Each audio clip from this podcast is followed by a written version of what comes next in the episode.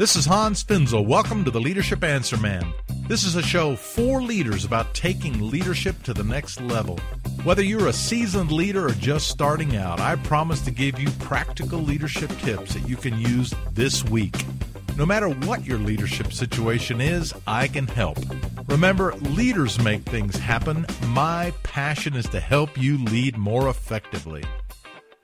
Welcome to podcast episode number 27, a special Valentine's show on marriage. I'm going to take a diversion from my normal theme of leadership and uh, actually it is leadership. Having a great marriage is amazing leadership to uh, to our all of our children. So I'm so happy to have as my guest today on the show none other than my lovely wife Donna Finzel. Welcome, Donna. Hey everyone, glad to be here. It's so nice to have Donna supporting me in my podcasts, and actually my producer Greg Smith suggested we do a Valentine show because we wrote a book on marriage a number of years ago. What's the name of the book, Donna? Top ten ways to love your wife. Okay, top 10 ways that you love your wife. When we wrote this book, uh, we had been married 25 years. Uh, now we've been married 38 years, and uh, we dedicated the book to both sets of our parents, Mark and Anita Bubeck and Alfred and Bridget Finzel, uh, because they both stayed married their whole lives and had great marriages. And the only one surviving right now is dad. That's right. My mom went to be with the Lord last January, and your parents have been gone a long time. Long time. So, uh, Donna and I have always believed uh, Howard Hendricks was one of our mentors years ago, and he always said the best thing you can do for your children is to love their mother. and we've practiced that. Uh, let's start by just telling the listeners how this book was born because it's a funny story. Well, you know, your listeners know you as the leadership answer man, and that was the top 10 mistakes leaders make was the first book that you wrote on leadership and it was not long after that was published that I had been teaching at a women's uh, retreat in Iowa. That's when we were living in the Chicago area. And I was making my way back on late one Saturday night, and I suddenly felt like I was losing my steering on this lonely, dark, rainy highway. and anyway, it turned out I had a blowout and had to be towed all the way back to Chicago from northern Illinois, and uh, you were out of town. Long story. And, you know, I mean, it was a very traumatic thing. I'd never had a blowout, so I didn't know what had happened. And uh, when you got home, whatever day that was, a couple days later, you walked in the garage and you took one look at the car and you go, Where's the hubcap? and here I stood, you know, alive and well, no injuries. The car didn't flip, whatever. A woman's perspective is like, okay, you care about the hubcap and not me. So I said, I've got a book for you. The top 10 mistakes husbands make. Don't say things like that. You know, if you've ever bought a hubcap, they're pretty expensive. And uh, I looked at my wife; she was fine. I looked at the car; it was not fine. So I made a real stupid mistake. So anyway, the funny thing is, of course, so Hans said, Oh, that's a great idea. Here I'm trying to make this important point. And he's like, Oh, that sounds like a great book. And of course, the funny thing is the publisher loved the idea. So what was fondly started as the top 10 mistakes husbands make became the top 10 ways to love your wife, looking at the positive side of how to have a great marriage. Okay, we just checked online on Amazon, and the book is still available through used uh, booksellers, and there's probably still a few new out there. But it's called "The Top Ten Ways to Love Your Wife," and if you're interested in getting it, uh, I guarantee you we won't make a penny off of it, but but it's still out there on Amazon. What we're going to do today is just quickly go through the ten chapters, and we're each going to do five and sort of cover quickly what we have found now in 38 years of marriage to be some of the secrets to have a not only to stay marriage, but to have a great marriage that's uh, alive and well. Uh, both of us felt like one of our early commitments was once the children were raised and gone, we'd still have a relationship. That's for sure. So let's jump into chapter one. And this chapter is called What Women Want. And it's, it's our top 10 first tip. So in writing the book, we decided we wanted input from others and we didn't want it to be only our marriage. So we surveyed hundreds of couples around the country. And in doing that, we came up with the number one need of a woman is love. All you need is love. We start off with that song. And so here are a sampling of answers answers, which came from some husbands. One said, The greatest single need of my wife is to be loved. I guess Paul had it right in Ephesians 5. From the West Coast, two words sum up her greatest need affection and attention. And here's from a wife in Illinois. She says, It may seem like a little thing to him, but I need to be told every day that he loves me. I just can't get enough of those three little words, the biggest three words in my heart's language. And it's absolutely true to a woman feeling the love and affection, um, touch that doesn't necessarily have the, the intention of sex at the end necessarily, but just to be affectionate and loving is our number one need as a woman. I think it's interesting in the Bible that um, Paul said, Husbands, love your wives. He never said to wives, Wives, love your husbands. I think he even knew that we would have a tougher time expressing our love. So that's chapter one. Chapter two is called Decipher Her Differences, a lifelong study of the feminine nature. Donna and I have three sons and a daughter and I've told my boys their whole lives. I said, uh, "You will never figure women out. Good luck. Don't even try." Uh, but let me give you some clues to explore the differences. Clue number one: open your eyes.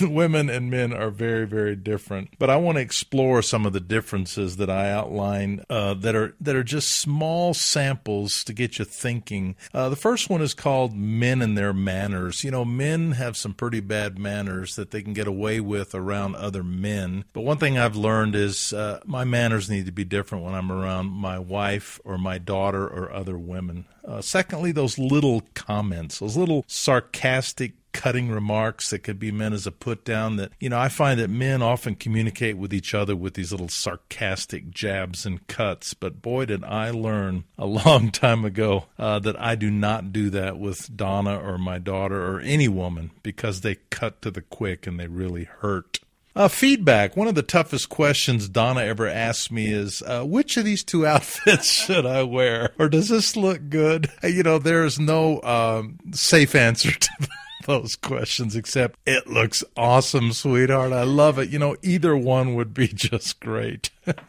Uh, another one is constructive criticism. That's a tough one. Uh, sometimes, you know, in a marriage, we do have to float uh, criticism toward one another, but it has to be very, very carefully done. It just, you know, timing is everything. Uh, just communication in general. I think it's really important that we learn how to communicate years ago when I went to Promise Keepers, Gary Smalley used this illustration in the stadium, and it's the greatest illustration I've ever heard of the difference between a man and a woman as it comes to communication and criticism. And he said, All of you guys take off a shoe and at the count of three, drop it. Here at 60,000 men in the stadium, and we all dropped our shoes, and it was an enormous rumble. And uh, then he said, Okay, now I want you all to take a hair off your head, and at the count of the three, drop the hair. of course, you couldn't hear a thing. He said, when you criticize your wife, you think you're dropping the hair, but you're really dropping the boots and you're dropping the shoes. And that's how it comes across. So be really careful. A lifelong study, decipher her differences. Okay, chapter three, the title is Speak No Evil communication and conflict strategies. This kind of builds on what I just mentioned about the, the illustration of dropping a hair versus dropping a boot we just need to understand that our our wives are you know it says in the bible to to live with your wife as a weaker vessel but i think that word is better translated delicate. You know my wife is so strong and in the book i talk about how often she is strong when i've been weak. So i don't think uh, women are weak. I think they're delicate. And that's one reason you just have to be kind of careful when you communicate because women and men are very different. Uh, here's a tip that we got from a creative negotiating wife. Quote, if you both have annoying habits, and who doesn't, try offering one of yours for one of his. She says, I'll try to leave the mail in one place so you can find it if if you'll try not to leave your dirty socks on the floor in the closet. So that's a great creative negotiation tactic. Here's another uh, important tip that we I've tried to practice through the years. It's not 100%, but this is so important. If you want to guarantee all out war of words between you and your spouse, try using these two bombshell words as you assassinate the character of the other. You always throw your socks in the closet. You always scatter the mail all over the house, or you never. You never. I'm not even going to fill in the blank there. But Donna and I have a pact never to use those two expressions. You always or you never, because it's it's not true. Uh, let me just finish this chapter by saying uh, why tempers flare in a marriage. And we have a couple of lists here. I'll just read the list of the reasons why tempers flare. Needs are not being met. You know, it's like the iceberg. You know, we argue at the top of the iceberg, but the real needs that are not getting met are deep down underneath. Differing expectations. Of course, Donna and I have come to believe that every argument generally every conflict comes from a difference of expectations. And I talk a lot in my podcasts and leadership about uh, differences in expectations. Displaced anger. Uh, sometimes, you know, the, the husband can be so stressed out at work, he comes home and shouts at the wife, and the wife shouts at the kids, and the kids kick the dog, and the dog chases the cat. Displaced anger. Uh, violation of rights uh, personality conflicts, uh, and dramatically different family backgrounds. And let me just say that Donna and I, every one of you listening, if you're married, you come from dramatically different family backgrounds. Who doesn't?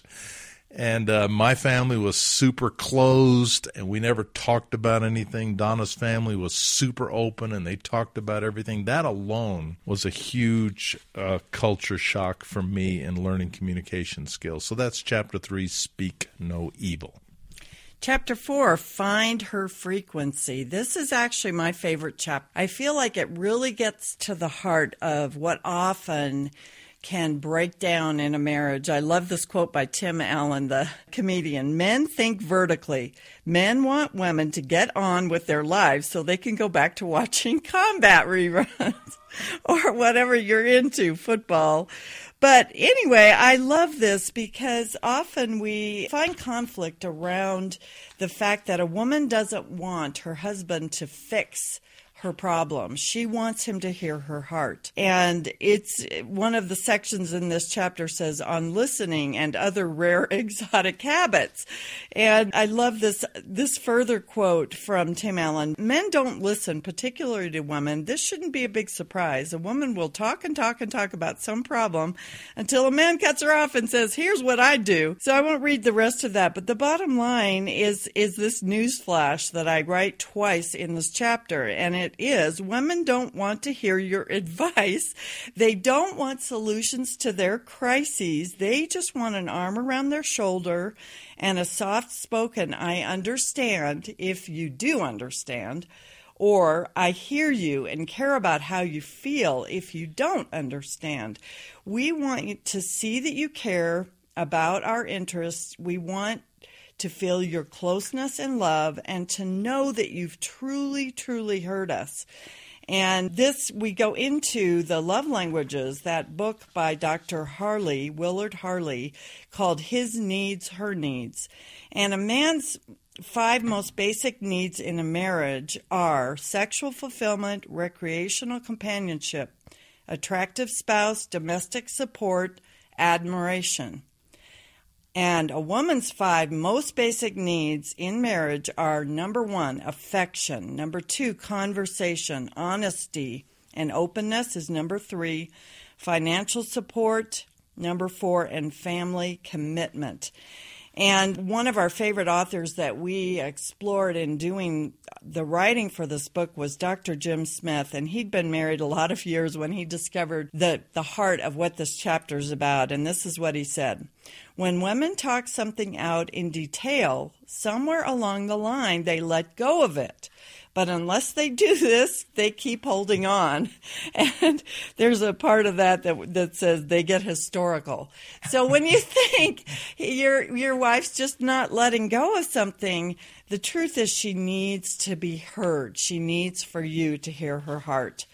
And we go into every chapter. I wanted to note that at the end of every chapter, we put a hero husband who's doing that right. And so check it out. I think you'll really enjoy it. Okay, chapter five is treat her as an equal partner.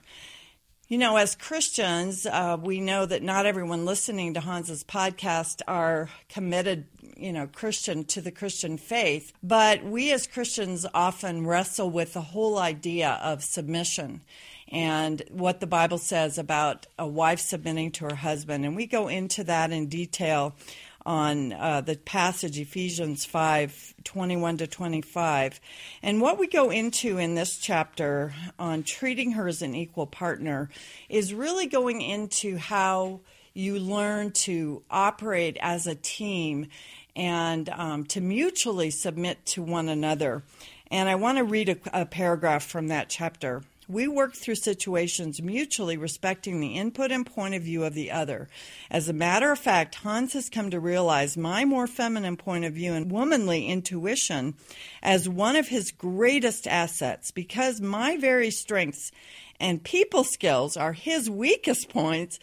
He deeply values and seeks out my insights on most situations. And in that way, we both wear the pants in our family. So uh, we just love this chapter on uh, working together and, and submitting to one another as in respect and in loving one another. Don't forget that Ephesians, we close this chapter with Ephesians 4 26 and 27 this was something that actually Dr. Paul Meier, psychiatrist at da- that was teaching at Dallas Seminary when Hans was a student there, really drilled into us. He said that if you allow anger and festering conflict between you as a couple to stand and you go to sleep day after day, night after night with that in your heart and soul, he says Anger is meant to be dealt with. If it's not, it will eventually weaken the immune system and illness will result. So that's my last tip on that chapter.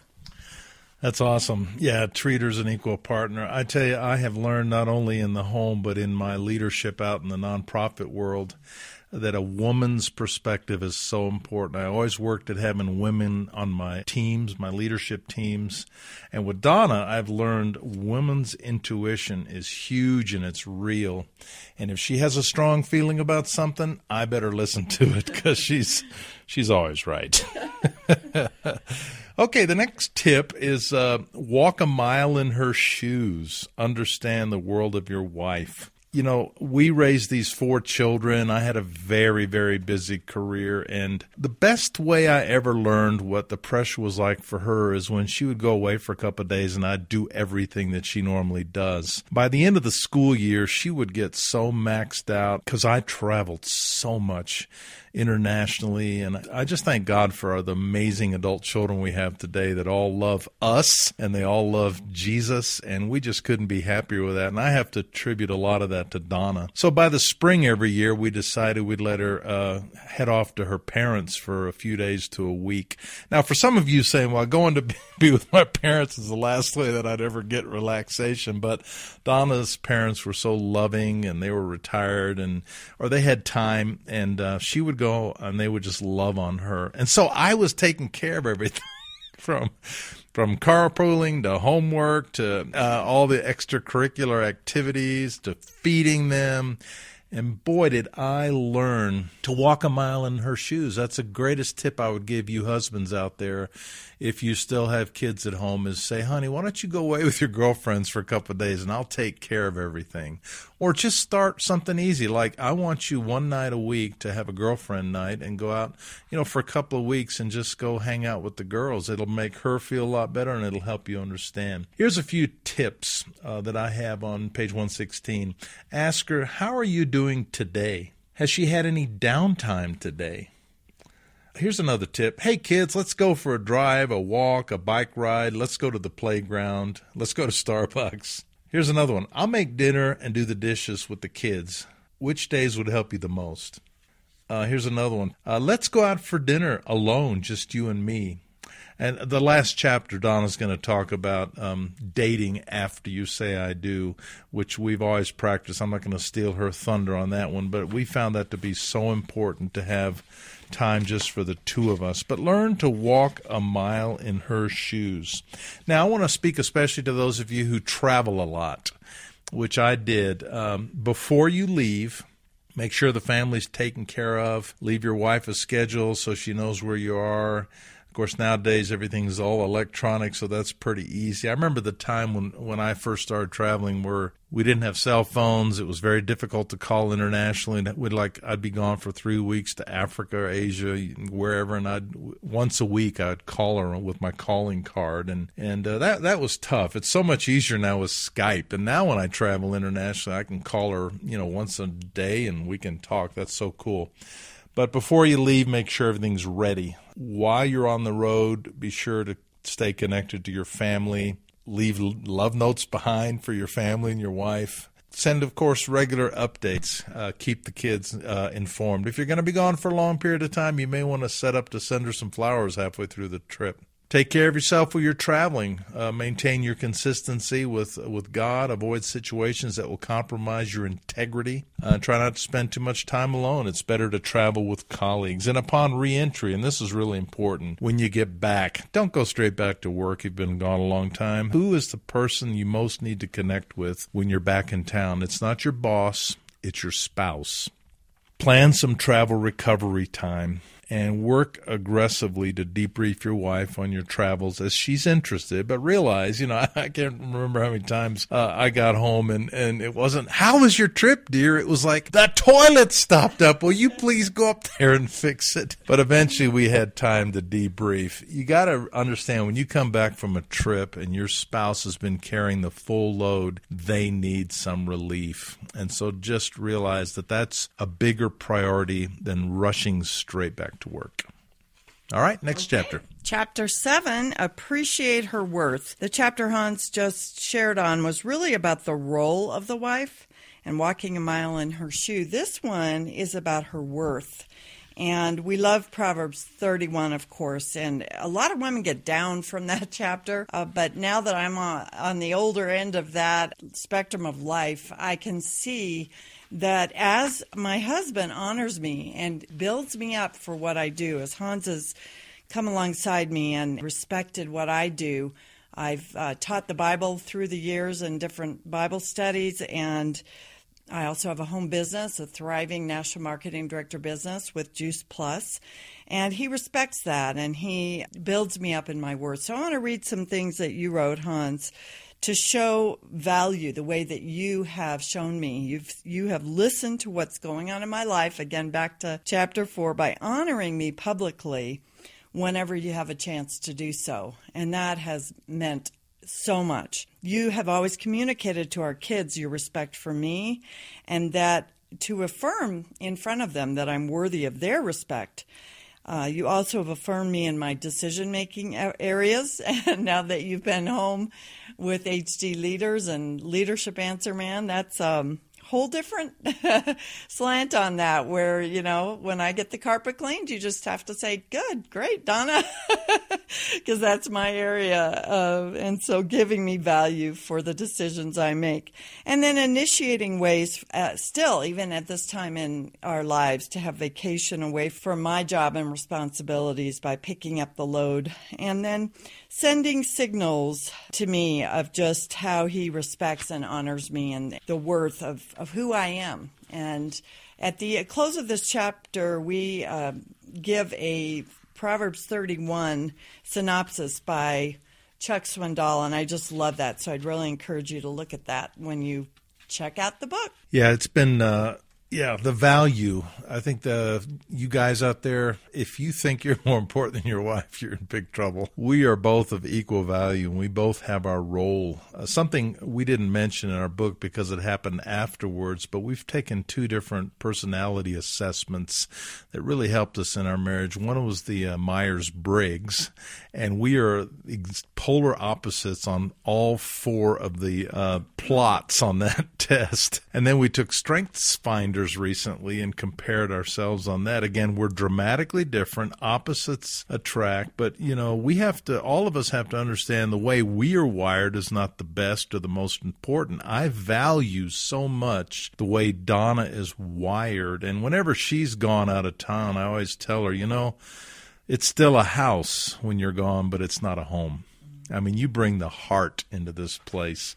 Okay, chapter 8 provide spiritual direction, offer your family spiritual leadership. This is a tough one for me because honestly, my wife is stronger spiritually. She always has been. I think it goes back to her heritage. Uh, she has such a godly upbringing. Her father was a pastor. He's a man of God. Uh, he's still living. Uh, Dad, love you. Just a shout out to you, Mark Bubeck, for the way you instilled in, in your daughter just a deep, deep spirituality. I, I didn't have that growing up from my parents, and I've always struggled spiritually. And so I recognize that she has huge spiritual power. But still, I cannot just. Um, relinquish the head of the home because of her spirituality. Here's the dangers if you leave all the spiritual upbringing of your children to mom. Kids won't have a strong example of God as their heavenly father. Secondly, dad neglecting his God given responsibility with many negative results in family choices and stability. Because the Bible does say, and I believe it, that the husband should be the spiritual head of the home. Thirdly, putting too much pressure on mom, which God never intended. And fourth, providing a bad example for sons and daughters who will grow up one day to be uh, parents themselves. It has a trickle down effect, and we just cannot relinquish our spiritual leadership in the home. So it's a tough one, and uh, here's a couple of tips that I have to improve your leadership in the home. You guys, number one, pray, ask God to give you help. Number two, listen just listen to uh, the needs of your children. Treasure your time with them and, and pray for what they tell you. Uh, put your family first. I've already mentioned that. Your family is so much more important than your job. And I know a lot of you have jobs that have a lot of pressure. I just love watching my kids who are now having their own children. And I'm proud of the way that they are putting a top priority on their family and their children.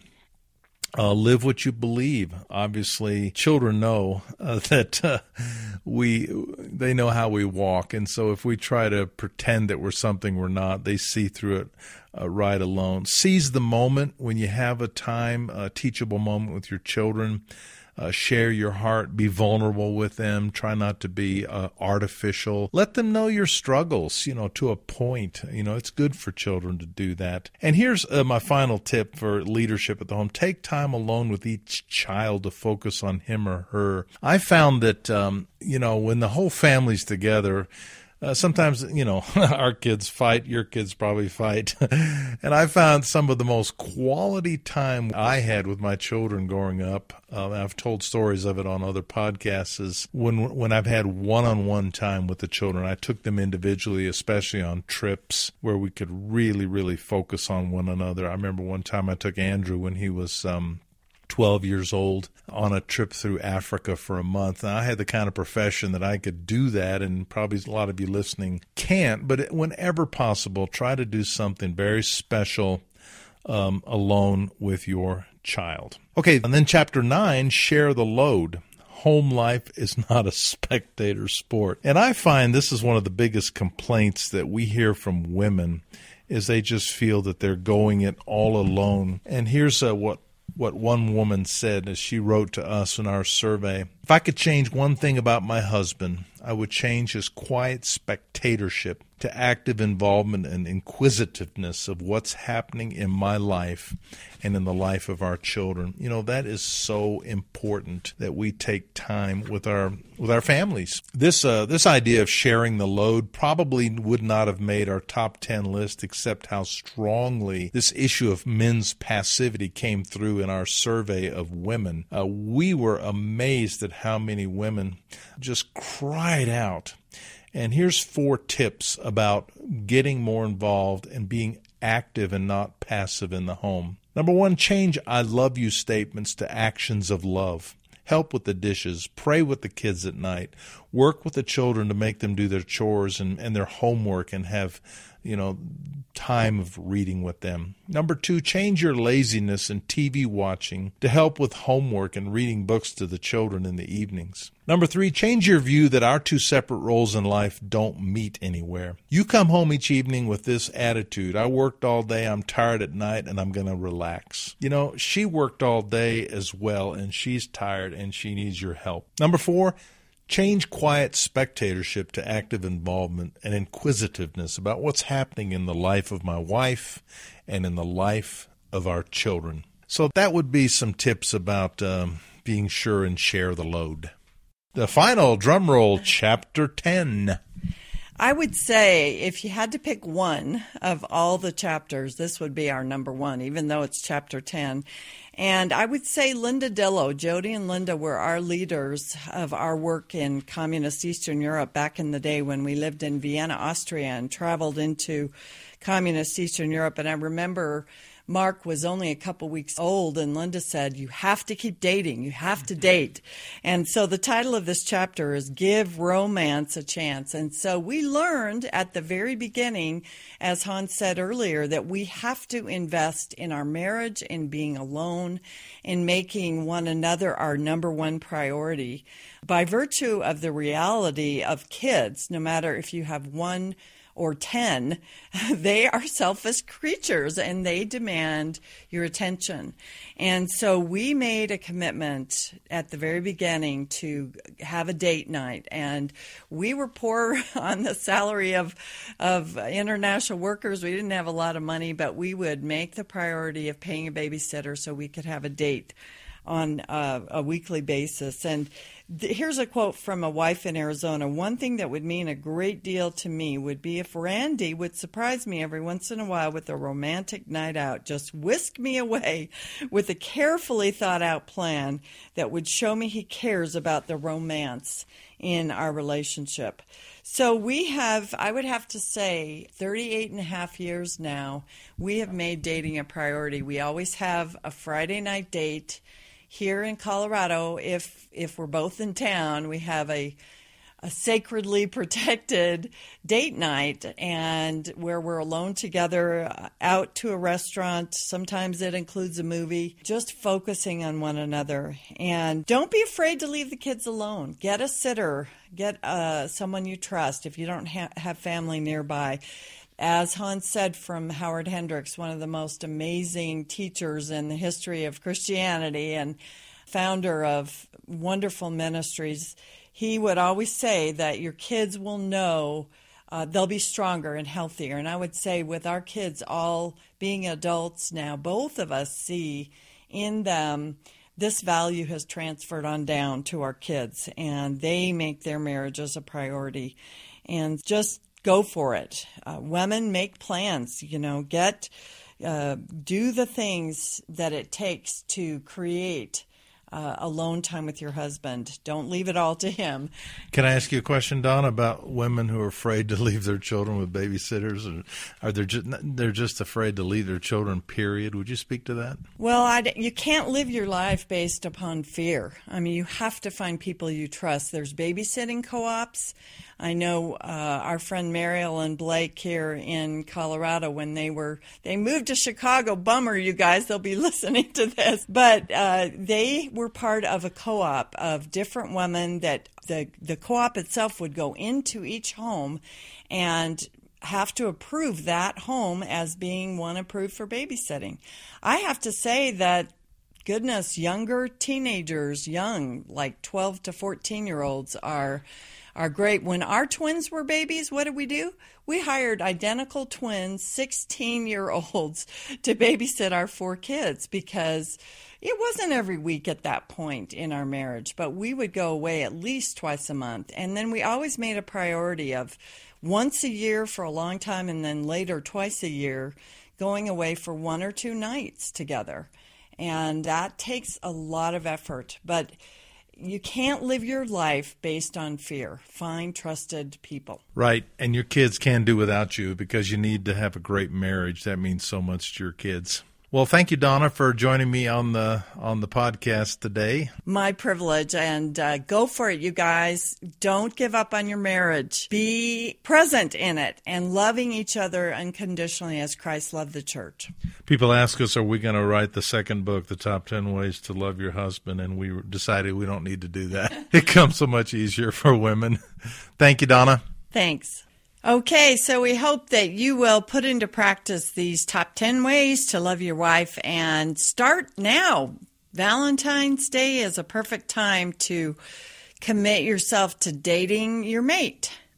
I want to finish with a story what happened this summer. I had the opportunity to perform the wedding for our daughter Cambria and her husband Max. It was a beautiful wedding outdoors here in Colorado, and I mentioned to Max in the wedding ceremony the three things that I had asked him to do when he asked for permission to marry my daughter, and I reminded him to me the three keys for him to be a great husband to my daughter. And let me just finish this show with those three tips. Number 1, always make sure that Christ is the center of your home. Number two, always love your wife, my daughter Cambria, more than you love yourself. I would say that to anybody, not just to the man who married my daughter. That's why the Bible says we must submit to one another in love in marriage. Uh, if we are selfish, it's the it's the marriage destructor. We have to learn as Christ loved the church, we need to love our wives more than we love ourselves. And number 3, as relates back to what Donna said, promise me that you will date my daughter after you get married not just before you get married. And be sure you date her after the children come. So one day when they're grown and gone, you will still have an amazing, thriving, healthy relationship. Hey, thanks for listening today. I hope you've enjoyed this special Valentine's edition of the Leadership Answer Man. This has been Hans Finzel. Thank you for listening to the Leadership Answer Man. Remember that leaders make great things happen. We can always take our leadership to the next level. I hope you keep listening and learning and that you go out there this week and make a difference with your leadership.